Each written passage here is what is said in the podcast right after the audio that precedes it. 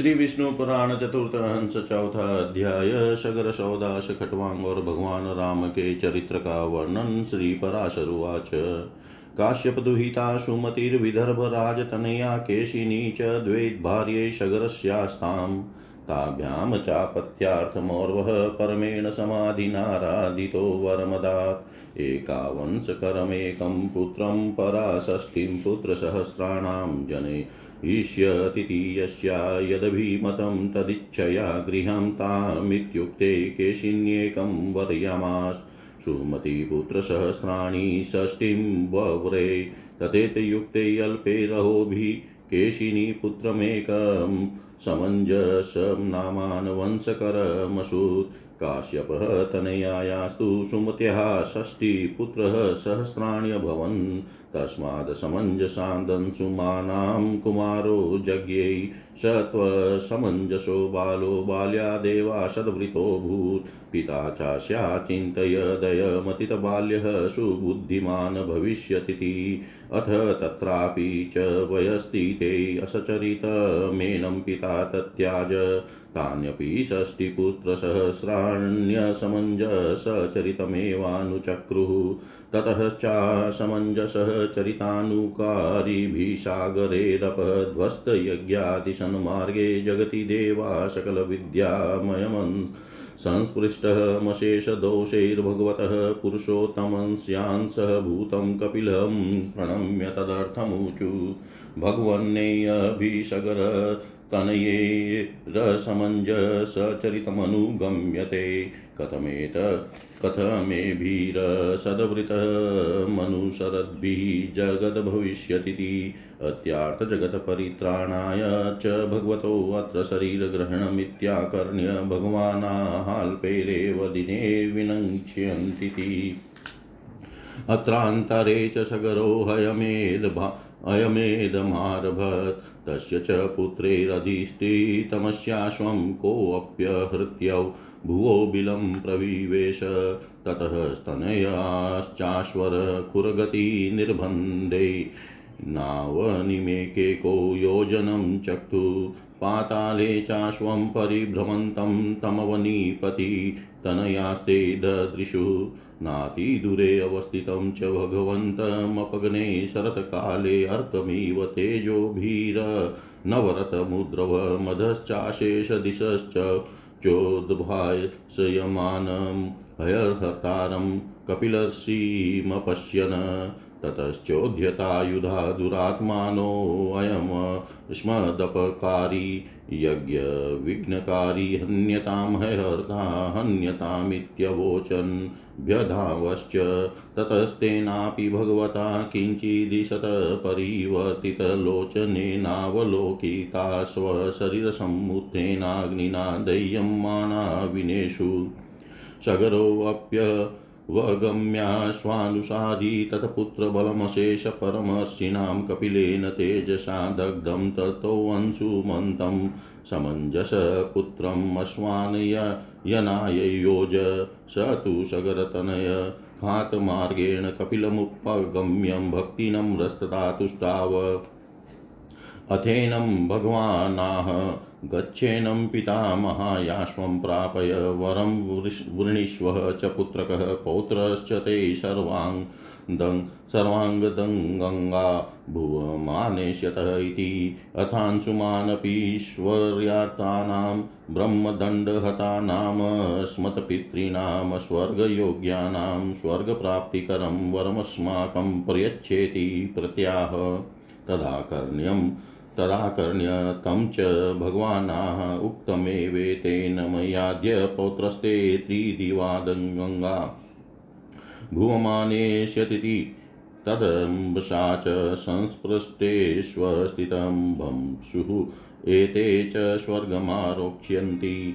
भगवद्विष्णुपादाङ्गुष्ठनिर्गतस्य हि जलस्येतन्माहात्म्यम् यनः केवलमभिसन्धिपूर्वकं स्नानाद्युपभोगेषुपकारकमनभिः सहितमस्यपेतप्राणस्यास्थितचर्मस्नायुकेशाद्युपसृष्टं शरीरजमपि पतितं सद्य सशरीरिणीं सद्य स सशरीरिणं स्वर्गं नयतीत्युक्तः प्रणम्य भगवते अश्वमादाय पितामह यज्ञमाचगाम। सगरोऽप्यश्वमासाद्य तं यज्ञं समापयामास। सागरं चात्म जप्रीत्या पुत्रत्वे कल्पितवान्। तस्यांशुमतो दिलीपः पुत्रो भवत। दिलीपस्य भगीरथः यो अशो गङ्गां स्वर्गादिहानियः भागीरथी संज्ञाहं चकार। भगीरथात् सुहोत्र सुहोत्राच्युतः तस्यापि नाभाक् ततोऽम्बरीषः तत्पुत्रः सिन्धुद्वीप, सिन्धुद्वीपादयुतायु। ततः पुत्रश्च यो वशो नलसहायो अक्षहृदयो अर्धयज्ञोऽभूत्। ऋतुपर्ण पुत्रश सर्वकामः ततनय सुदास सुदासात् सौदासो मित्रसः नामा, स चाटव्यां मृगयाति पर्यटनं व्याघ्रद्वयमपश्यत। ताभ्यां तदवनमपमृगं कृतं मत्वेकं तयो बाणेन जगान्। म्रिय मानश्चाशावती भीषणाकृतिरतिकरालवदनो राक्षसोऽभूत् द्वितीयोऽपि प्रतिक्रियाँ ते करिष्यामीत्युक्त्वान्तर्धानं जगाम। कालेन गच्छता सौदासो यज्ञमयजत कालेन गच्छता सौदासो यज्ञं यजतः। परिनिष्ठितयज्ञे आचार्ये वसिष्ठे निष्क्रान्ते तद्रक्षो वसिष्ठरूपमास्ताय यज्ञावसाने मम नरमांसभोजनं देयमिति तत्संस्क्रियतां क्षणादागमिष्यामीत्य युक्त्वा निष्क्रान्तः भूयश्च शूदवेशं कृत्वा राजाज्ञया मानुषं मांसं संस्कृत्य रागे न्यवेदयत्। असावपि हिरण्यपात्रे मांसमादाय वसिष्ठागमनप्रतीक्षकोऽभवत् आगताय वसिष्ठाय निवेदितवान्। स चाप्यचिन्तयदहो अस्य राज्ञो दोषशील्यं। येनेतन्मांस संस्माकं प्रयचति किमेतद्द्रव्यजातमिति ध्यानपरो भवत्। अपश्यश्च तन्मांसं मानुषम् अतः क्रोधकलुषीकृतचेता राजनीशापमुत्सर्ज यस्माद्भोज्यमेतदस्मद्विधानां तपस्विनामव गच्छन्नपि भवान् मह्यं ददाति तस्मात् तवेवात्र लोलुपता भविष्य भविष्यतीति। अनन्तरं च तेनापि भगवते वाभिहितोऽस्मित्युक्ते किं किं मया भीहितमिति मुनिः पुनरपि समाधौ तस्थौ समाधिविज्ञानावगतार्थश्चानुग्रहं तस्मै चकार नात्यन्तिकमेतद् वादशाब्दं तव भोजनं भविष्यतीति। असावपि प्रतिगृह्यों काञ्जलिं मुनिशापप्रदानायोध्यतो भगवन्नयमस्मद् गुरुर्नाहस्येनं कुलदेवताभूतमाचार्यं सप्तमीति मदयन्त्याः स्वपत्न्या प्रसादितस्याम्बुदरक्षणार्थं तथा तचापामुं नौव्र्यां न चाकाशे चिक्षेप किं तु तेनेव स्वपदोशिषे च। तेन च क्रोधाश्रितेनाम्बूनां दग्धच्छायो ततपादो कल्माशतामुपगतो ततः स कल्माशपादसंज्ञामवाप। वसिष्ठशापा च षष्ठे षष्ठे काले राक्षस्वभावमेत्याटव्यां पर्यटनन्नेकशो मानुषान् भक्षयत्। एकदा तु कञ्चिन भार्या सङ्गतं ददश, तयोश्च तम् अतिभीषणं राक्षसः स्वरूपमवलोक्य त्रासा दम्पत्योः प्रधावितयो ब्राह्मा। ब्राह्मणं जग्राह। ततः सा ब्राह्मणी बहुसस्तमभियाचितवती। प्रसीदेक्ष्वाकुकुलतिलकभूतस्त्वं महाराजो मित्रशो न राक्षस। नाहर्षि स्त्रीधर्मसुखाभिज्ञो मयकृतातायामस्मद्भर्तारम् अन्युमित्येवं बहुप्रकारं तस्यां विलपत्न्यां तस्यां विलपत्न्या व्याघ्रः पशुमिवारण्ये अभिमतं तं ब्राह्मणम् अभक्षयत् ततश्चातिकोपशमन्विता ब्राह्मणीं तं राजानं शशाप। यस्मादेवं मय तृप्तायां त्वयायं मतपतिर्भक्षितः। तस्मात् त्वमपि कामोपभोगप्रवृतोऽन्तप्राप्स्यसितिः सप्त्वा चैव साग्निं प्रविवेश। ततस्तस्य द्वादशाब्दपर्यये विमुक्तशापस्य स्त्रीविषयाभिलाषिनो मदयन्ति। तं स्मारयामाश ततः परमशो स्त्रीभोगं तत्याज। वसिष्ठश्चापुत्रेण राज्ञा पुत्रार्थमभ्यर्थितो मदयन्त्यां गर्भाधानं चकार। यदा च सप्तवर्षाण्यसो गर्भो न जज्ञे ततस्तं गर्भमस्मः सा देवी जगान। पुत्रश्चाजायतः। तस्य चाश्मकः इत्येव नामाभवत् अस्मकस्य मूलको नाम पुत्रोऽभवत् यो असोनिः क्षत्रेक्ष्मातरे अस्मिन् क्रियमाणे स्त्रीभिर्विवस्त्राभिः परिवार्य रक्षितस्तस्तं नारी कवचमुदाहरन्ति मूलका दशरथस्तस्मादिली विलस्ततश्च विश्वः सः तस्माच् खट्वाङ्गो योऽशो देवासुरसङ्ग्रामे देवेरभ्यर्थितोऽसुरान् जगान् स्वर्गे च कृतप्रियैर्देवे वरग्रहणाय चोदितप्राह यद्यवश्यं वरो ग्राह्यं तन्मा युकथ्यतामिति अनन्तरं च तैरुक्तम् एकमुहूर्तप्रमाणं त्वायुरित्युक्तोऽथा स्खलितः गतिमा गतिना विमानेन लघिमगुणो मर्त्यलोकमागम्यै दमाः। यथा न ब्राह्मणेभ्यः सकाशः दात्मापि मे प्रियतरो न च स्वधर्मोल्लङ्घनं मया कदाचिदप्यो चिदप्यनुति कदाचिदप्युनुष्ठितं न च सकलदेवमानुषपक्षुपक्षिवृक्षादिकेष्वच्युतव्यतिरेकतिदृष्टिर्ममाभूत तथा तमेव मुनिजना नुस्मृतहं भगवतः मस्खलितगतिः प्रापयेयमित्यशेषदेवगुरो भगवत्यनिदेश्य वपुषि शतामात्रात्मन्यात्मानं परमात्मनि वासुदेवाख्यै योज तत्रैव च लयमवाप अत्रापि श्रूयते श्लोको गीतः सप्तर्षिभिः पुरा खट्वाङ्गेन समो नान्य कश्चिद्दुर्व्यां भविष्यति।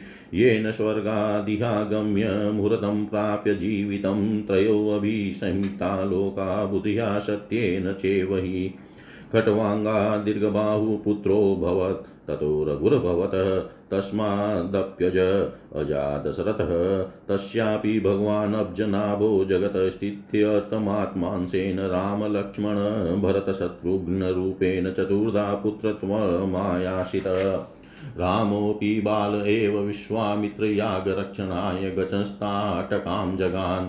यज्ञे च मारिचः मीषुवाताहतं समुद्रे चिक्षेप प्रमुखा च क्षयमनयत दर्शनमात्रेणाहल्यां पापां चकार जनकगृहे च माहेश्वरं चापमनायाशेन बभञ्ज सीतां निजां जनकराजतनयां वीर्यशुल्कां लेभे सकलक्षत्रियक्षयकारिणमशेषहेहय कुलधूमकेतुभूतं च परशुरामम् पास्तवीर्यबलावलेपं चिकार पितृवचना चा गणीतराज्याभिलाषो पितृवचनाचागणितराज्याभिलाषो भ्रातृभार्यासमेतो वनं प्रविवेश विराधखरदूषणादीन कबन्धवालिनो च निजगान बद्ध्वा चाम्बो निधिमशेष, राक्षसकुलक्षयं कृत्वा दशाननापहृतां भार्यां तद्वधादपहत कलङ्का मप्यनलप्रवेशशुद्धामशेष देवसङ्गे स्तूयमानशीलां जनकराजकन्यामयोध्यामानिन्ये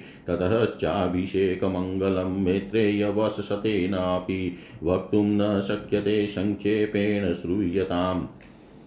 लक्ष्मणभरतशत्रुघ्न विभीषणसुग्रीवाङ्गद जाम्बवदनु मतप्रभृतिभिः समुत्फुल्लवदने छत्रचामरादियुते सेव्यमानो दाशरथि ब्रह्मोन्द्राग्निः यमनिरति वरुणवायुकुबेरे शानप्रभृतिभिः सर्वां देवे वसिष्ठवां देववाल्मीकि मार्कण्डेय विश्वामित्र भरद्वाजा आगत्य प्रभृतिभिः मुनिवरेर्यजुषामातर्वभिसंस्तूयमानो नृत्यगीतवाद्याद्यखिललोकमङ्गलवाद्यैर्वीणा वेणुमृदङ्गभेरीपटः शङ्खकाहलगोमुख प्रभृतिभिः शून्नादे समस्तभ दे देहसमस्तभूभृतां मध्ये सकललोकरक्षार्थं यथोचित्तम् अभिषिक्तो दाशरथी कौशलेन्द्रो रघुकुलतिलको जानकी प्रियो भ्रातृ त्रयप्रियसिंहासनगत एकादशाब्दसहस्रं राज्यं करोत्।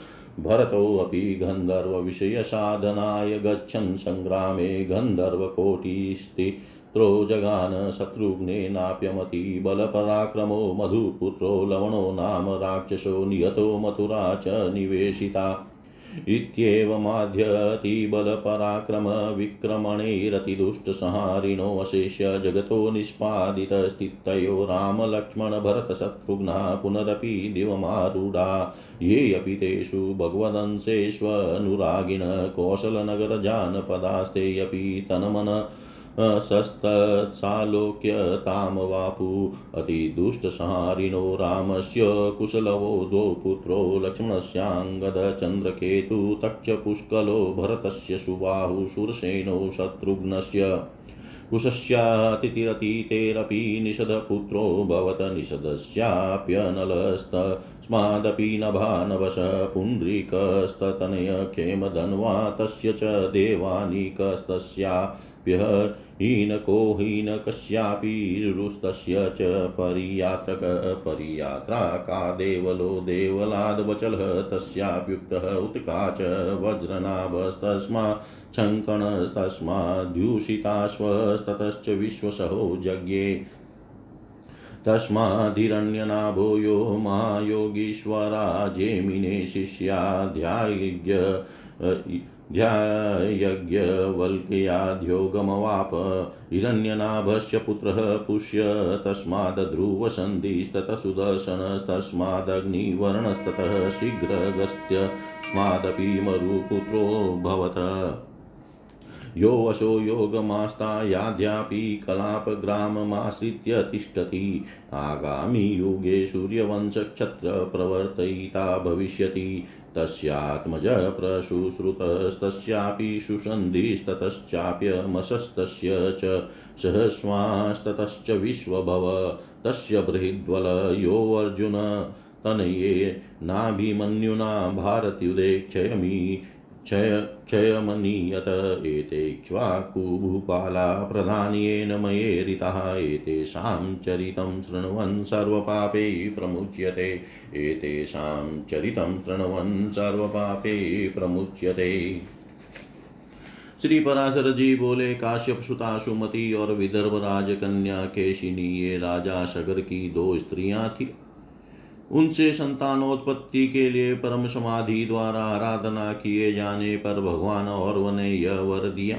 एक से वंश की वृद्धि करने वाला एक पुत्र तथा दूसरी से साठ हज़ार पुत्र उत्पन्न होंगे। इनमें से जिसको जो अभिष्ट वह इच्छा पूर्वक उसी को ग्रहण कर सकती है। उनके ऐसा कहने पर केशी ने एक तथा सुमति ने साठ हज़ार पुत्रों का वर मांगा। महर्षि तथा स्तु कहे महर्षि के तथास्तु कहने पर कुछ ही दिनों में केशिनी ने वंश को बढ़ाने वाला असमंजस नामक एक पुत्र को जन्म दिया और काश्यप कुमारी सुमति से साठ सहस्त्र पुत्र उत्पन्न हुए। राजकुमार असमंजस के अंशुमान नामक पुत्र हुआ। यह असमंजस बाल्यावस्था से ही बड़ा दुराचारी था। पिता ने सोचा कि बाल्यावस्था के बीत जाने पर यह बहुत समझदार होगा। किंतु यौवन के बीत जाने पर भी जब उसका आचरण न सुधरा तो पिता ने उसे त्याग दिया। उनके साठ हज़ार पुत्रों ने भी असमंजस के चरित्र का ही अनुकरण किया। तब असमंजस के चरित्र का अनुकरण करने वाले उन सगर पुत्रों द्वारा संसार में यज्ञादि सन्मार्ग का उच्छेद हो जाने पर सकल विद्या निधान शेष दोषहीन भगवान पुरुषोत्तम के अंशभूत श्री कपिल देव से देवताओं ने प्रणाम करने के अनंतर उनके विषय में कहा, भगवान राजा सगर के ये सभी पुत्र असमंजस के चरित्र का ही अनुसरण कर रहे हैं। इन सबके असन मार्ग में प्रवृत्त रहने से संसार की क्या दशा होगी? प्रभु संसार में दीन जनों की रक्षा के लिए ही आपने यह शरीर ग्रहण किया है। अतः इस घोर आपत्ति से संसार की रक्षा कीजिए। यह सुनकर भगवान कपिल ने कहा, ये सब थोड़े ही दिनों में नष्ट हो जाएँगे। इसी समय सगर ने अश्वमेध यज्ञ आरंभ किया। उसमें उसके पुत्रों द्वारा सुरक्षित घोड़ों को कोई व्यक्ति चुरा कर पृथ्वी में घुस गया। तब उस घोड़े के खुरों के चिन्हों का अनुसरण करते हुए उनके पुत्रों में से प्रत्येक ने एक एक योजन पृथ्वी खोद डाली तथा पाताल में पहुंचकर उन राजकुमार ने अपने घोड़ों को फिरता हुआ देखा। पास ही में मेघावरणहीन शरतकालीन सूर्य के समान अपने तेज से संपूर्ण दिशाओं को प्रकाशित करते हुए घोड़े को चुराने वाले परम ऋषि कपिल को सिर झुकाए बैठे देखा। तब तो वे दुरात्मा अपने अस्त्र शस्त्रों को उठाकर, यही हमारा अपकारी और यज्ञ में विघ्न डालने वाला है। इस घोड़े को चुराने वाले को मारो मारो, ऐसा चिल्लाते हुए उनकी ओर दौड़े। तब भगवान कपिल देव के कुछ आँख बदल कर देखते ही वे सब अपने ही शरीर से उत्पन्न हुए, अग्नि में जलकर नष्ट हो गए। महाराज सगर को जब मालूम हुआ कि घोड़े का अनुसरण करने वाले उनके समस्त पुत्र महर्षि कपिल के तेज से दग्ध हो गए हैं तो उन्होंने असमंजस के पुत्र अंशुमान को घोड़ा ले आने के लिए नियुक्त किया। वह सगर पुत्रों द्वारा खोदे हुए मार्ग से कपिल जी के पास पहुँचा और भक्ति विनम्र होकर उनकी स्तुति की। तब भगवान कपिल ने उससे कहा, बेटा, जा इस घोड़े को ले जाकर अपने दादा को दे और तेरी जो इच्छा हो हो वही वर मांग ले। तेरा पुत्र गंगा जी को स्वर्ग से पृथ्वी पर लाएगा। इस पर अंशुमान ने यही कहा कि मुझे ऐसा वर दीजिए, जो ब्रह्म दंड से आहत होकर मरे हुए मेरे अस्वर्ग पितृगण को स्वर्ग की प्राप्ति कराने वाला हो। यह सुनकर भगवान ने कहा, मैं तुझसे पहले ही कह चुका हूँ कि तेरा पौत्र गंगा जी को स्वर्ग से पृथ्वी पर लाएगा। उनके जल से इनकी अस्थियों की भस्म का स्पर्श होते ही ये सब स्वर्ग को चले जाएँगे। भगवान विष्णु के चरण नख से निकले हुए उस जल का ऐसा महात्म्य है कि वह कामना पूर्वक केवल स्नान आदि कार्यों में ही उपयोग हो, सो नहीं। अपितु बिना कामना के मृतक पुरुष के अस्थि, चर्म, स्नायु अथवा केश आदि का स्पर्श हो जाने से या उसके शरीर का कोई अंग गिरने से भी वह देदारी को तुरंत स्वर्ग में ले जाता है। भगवान कपिल के ऐसा कहने पर वह उन्हें प्रणाम कर घोड़ों को लेकर अपने पितामह की यज्ञशाला में आया। राजा सगर ने भी घोड़े के मिल जाने पर अपना यज्ञ समाप्त किया और अपने पुत्रों के खोदे हुए सागर को ही अपत्य स्नेह से अपना पुत्र माना। उस अंशुमान के दिलीप नामक पुत्र हुआ और दिलीप के भगीरथ हुआ, जिसने गंगा जी को स्वर्ग से पृथ्वी पर लाकर उनका नाम भागीरथी कर दिया। भगीरथ से सुहोत्र सुहोत्र से श्रुति श्रुति से नाभाग नाभाग से अम्बरीश अम्बरीश से सिंधु द्वीप सिंधु द्वीप से अयुतायु और अयुतायु से ऋतुपर्ण नामक पुत्र हुआ, जो राजा नल का सहायक और द्युत क्रीड़ा का पारदर्शी था। ऋतुपर्ण का पुत्र सर्व काम था उसका सुदास और सुदास का पुत्र सौदास मित्र सह हुआ। एक दिन मृगया के लिए वन में घूमते घूमते उसने दो व्याघ्र देखे। इन्होंने संपूर्ण वन को मृगहीन कर दिया है। ऐसा समझकर उसने उनमें से एक को बाण से मार डाला। मरते समय वह अति भयंकर रूप क्रूर वर्धन राक्षस हो गया, तथा दूसरा भी मैं इसका बदला लूँगा, ऐसा कहकर अंतर्ध्यान हो गया। कालांतर में सौदास ने एक यज्ञ किया। यज्ञ समाप्त हो जाने पर जब आचार्य वशिष्ठ बाहर चले गए, तब वह राक्षस वशिष्ठ जी का रूप बनाकर बोला, यज्ञ के पूर्ण होने पर मुझे नरमांस युक्त भोजन कराना चाहिए, अतः तुम ऐसा अन त्यार करो। मैं अभी आता हूँ। ऐसा कहकर वह बाहर चला गया। फिर रसोई का वेश बनाकर राजा की आज्ञा से उसने मनुष्य का मांस पकाकर उसे निवेदन किया। राजा भी उसे स्वर्ण पात्र में रखकर वशिष्ठ जी के आने की प्रतीक्षा करने लगा और उनके आते ही वह मांस निवेदन कर दिया। वशिष्ठ जी ने सोचा हो इस राजा की कुटिलता तो देखो, यह जान बुझ कर भी मुझे खाने के लिए यह मांस देता है। फिर यह जानने के लिए कि यह किसका है, वे ध्यानस्थ हो गए। ध्यान अवस्था में उन्होंने देखा कि वह तो नरमांस है। तब तो क्रोध के कारण क्षुब्ध चित होकर उन्होंने राजा को यह साप दिया, क्योंकि तुमने जानबूझकर भी हमारे जैसे तपस्वियों के लिए अत्यंत भक्ष्य यह नरमांस मुझे खाने को दिया है, इसलिए तेरी इसी में लोलुपता होगी, अर्थात तू राक्षस हो जाएगा। तदनंतर राजा के यह कहने पर कि भगवान आप ही ने ऐसी आज्ञा की थी? वशिष्ठ जी यह कहते हुए कि क्या मैंने ही ऐसा कहा था? फिर समाधिस्थ हो गए। समाधि द्वारा यथार्थ बात जानकर उन्होंने राजा पर अनुग्रह करते हुए कहा, तू अधिक दिन नरबांस भोजन न करेगा, केवल बारह वर्ष ही तुझे ऐसा करना होगा। वशिष्ठ जी के ऐसा कहने पर राजा सौदास भी अपनी अंजलि में जल लेकर मुनीश्वर को साप देने के लिए उद्यत हुआ। किंतु अपनी पत्नी मयन मदयंती द्वारा भगवान ये हमारे कुल गुरु हैं, इन कुल देव रूप आचार्य को शाप देना उचित नहीं है। ऐसा कहे जाने से शांत हो गया तथा अन और मेघ की रक्षा के कारण उस साप जल को पृथ्वी या आकाश में नहीं फेंका, बल्कि उसने अपने पैरों को ही भिगो लिया। उस क्रोध युक्त जल से उसके पैर झुलस कर कलमाश वर्णचित कबरे हो गए। तभी से उनका नाम कलमाश पाद हुआ। तथा वशिष्ठ जी के साप के प्रभाव से छठे काल में, अर्थात तीसरे दिन के अंतिम भाग में, वह राक्षस स्वभाव धारण कर वन में घूमते हुए अनेकों मनुष्यों को खाने लगा। एक दिन उसने एक मुनीश्वर को ऋतुकाल के समय अपनी भार्या से संगम करते देखा। उस अति भीषण राक्षस रूप को देख कर भय से भागते हुए उन दंपतियों में से उसने ब्राह्मणों को, ब्राह्मण को पकड़ लिया। तब ब्राह्मणी ने उससे नाना प्रकार से प्रार्थना की और कहा, हे राजन, प्रसन्न होइए, आप राक्षस नहीं है, बल्कि इक्ष्वाकु कुल तिलक महाराज मित्र सह है। आप स्त्री संयोग के सुख को जानने वाले हैं, मैं अतृप्त हूँ, मेरे पति को मारना आपको उचित नहीं है। इस प्रकार उसके नाना प्रकार से विलाप करने पर भी उसने उस ब्राह्मण को इस प्रकार भक्षण कर लिया, जैसे बाघ अपने अभिमत पशु को वन में पकड़कर खा जाता है।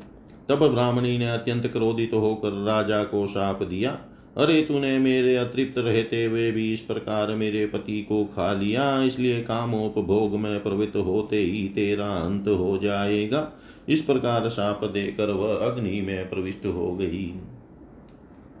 तदनंतर बारह वर्ष के अंत में साप मुक्त हो जाने पर एक दिन विषय कामना में प्रवृत्त होने पर रानी मदयंती ने उसे ब्राह्मणी के साप का स्मरण करा दिया।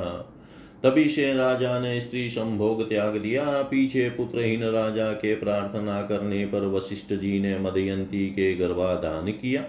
जब उस गर्भ ने सात वर्ष व्यतीत होने पर भी जन्म न लिया तो देवी मदयंती ने उस पर पत्थर से प्रहार किया। इस, इससे उसी समय पुत्र उत्पन्न हुआ और उसका नाम अस्मक हुआ। अस्मक के मूलक नामक पुत्र हुआ। जब परशुराम जी द्वारा यह पृथ्वी तल क्षत्रिय क्षत्रियहीन किया जा रहा था, उस समय उस मुल्क की रक्षा वस्त्रहीना स्त्रियों ने घेर कर की थी। इससे उसे नारी कवच भी कहते हैं। मुल्क के दशरथ दशरथ के इली विल इली विल के विश्वस और विश्वस के खटवांग नामक पुत्र हुआ जिसने देवासुर संग्राम में देवताओं के प्रार्थना करने पर देत्यों का वध किया था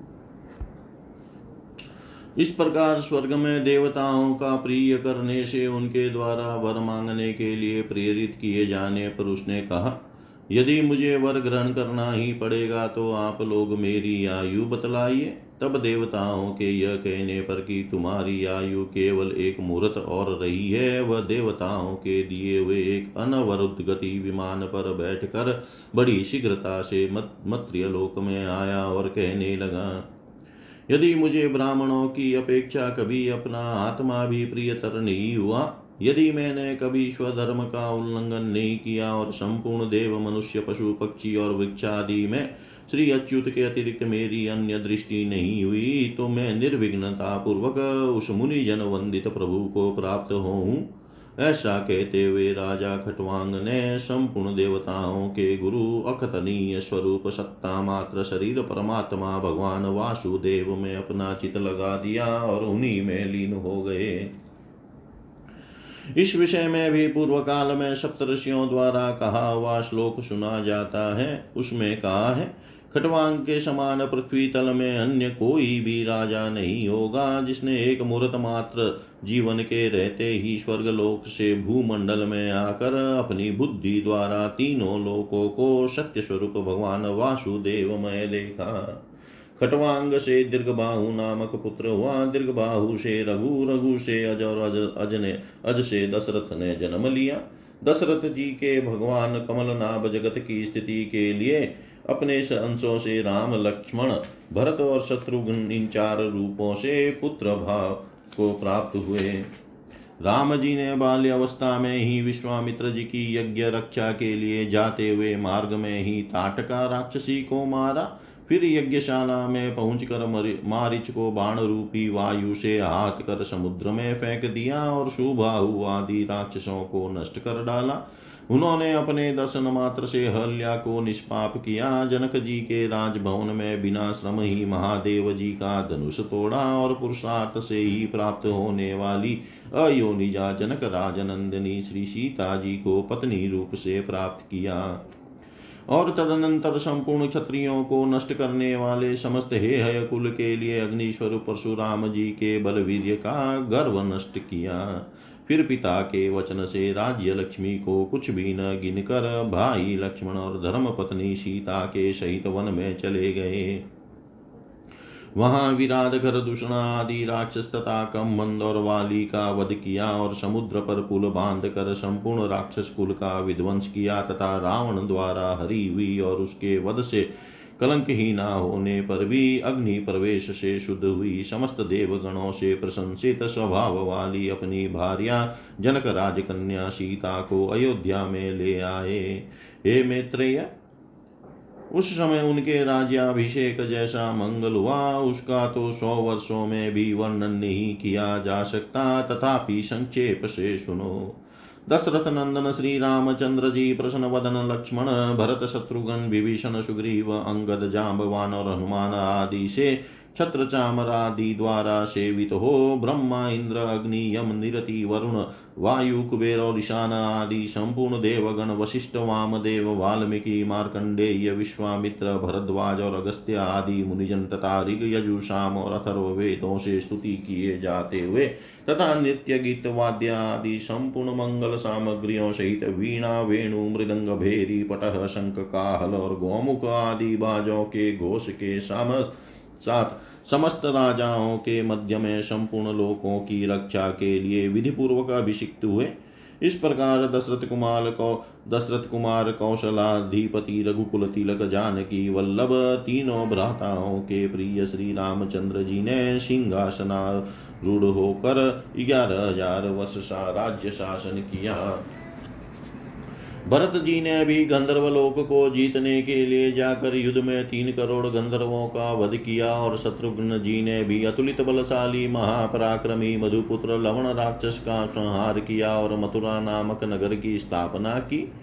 इस प्रकार अपने अतिशय बल पराक्रम से महान दुष्टों को नष्ट करने वाले भगवान राम, लक्ष्मण, भरत और शत्रुघ्न संपूर्ण जगत की यथोचित व्यवस्था करने के अनंतर फिर स्वर्ग लोक को पधारे।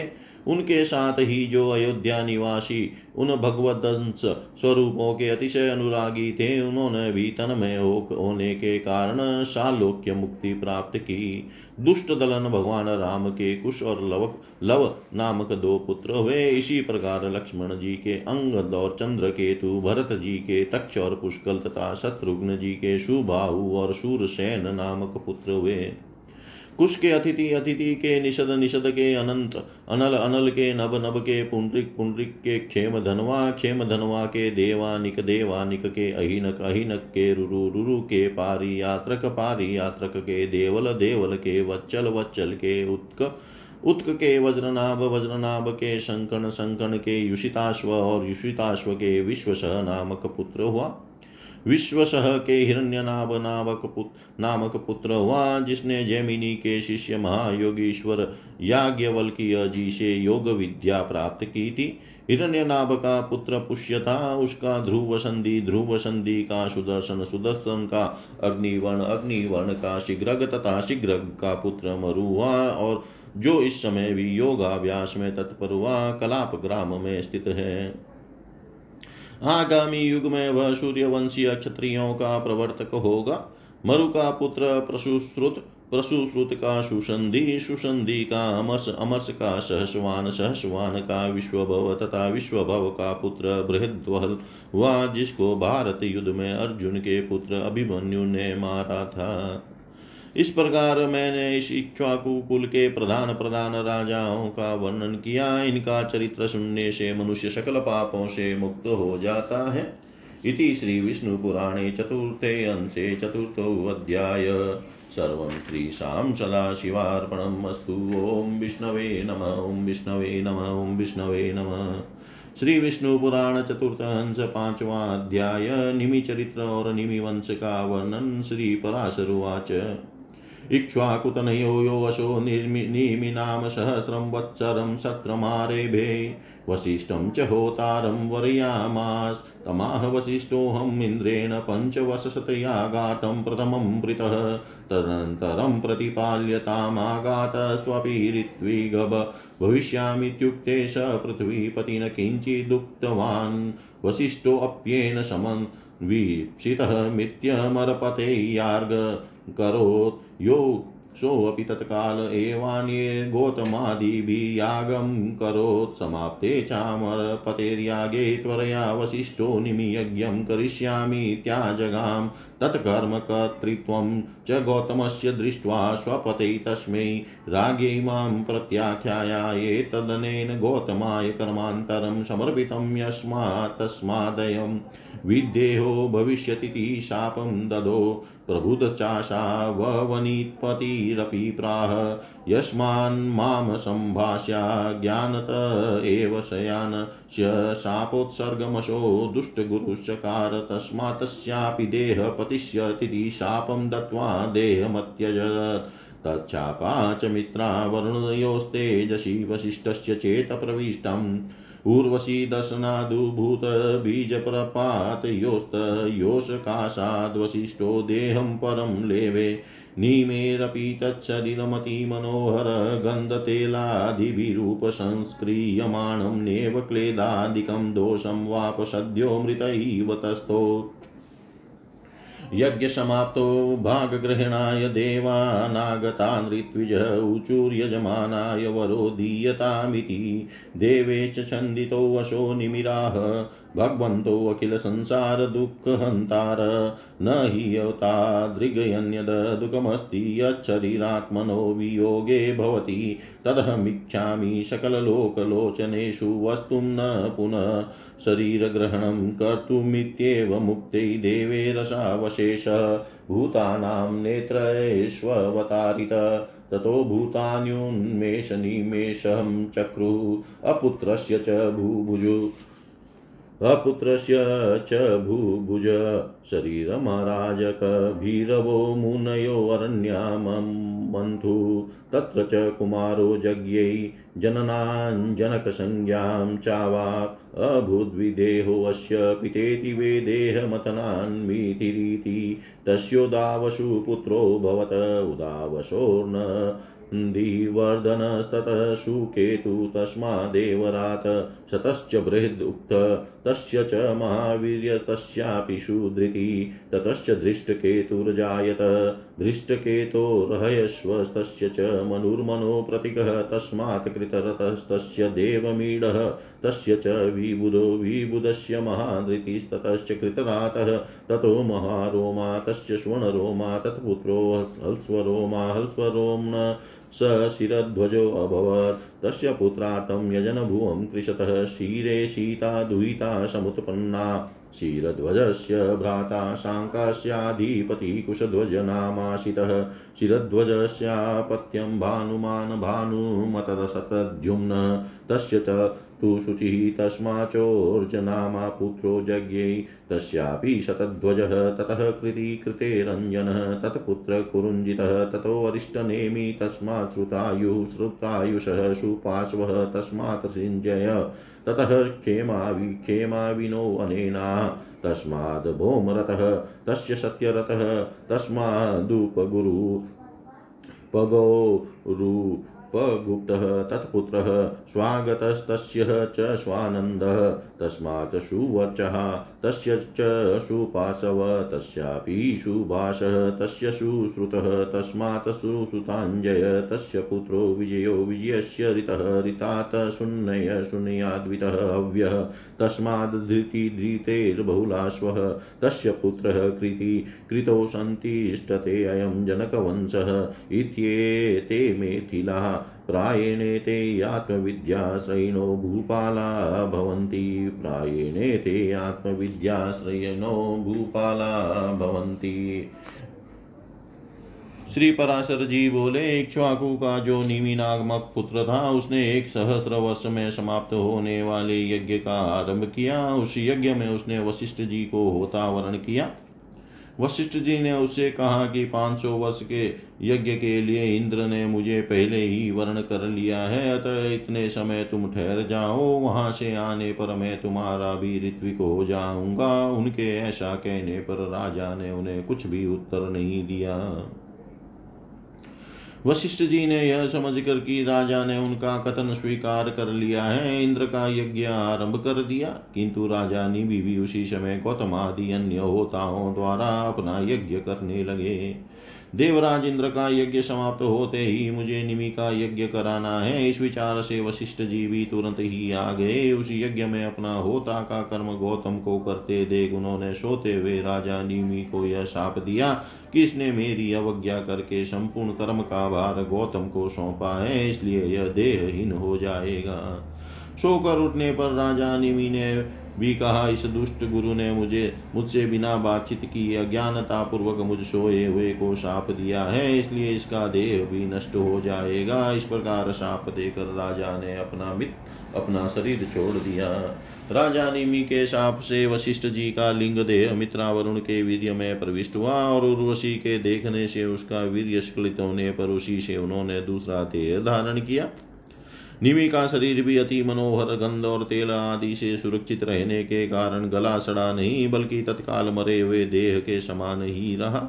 यज्ञ समाप्त होने पर जब देवगण अपना भाग ग्रहण करने के लिए आए तो उसने उनसे ऋत्विक गण बोले कि, यजमान को वर दीजिए।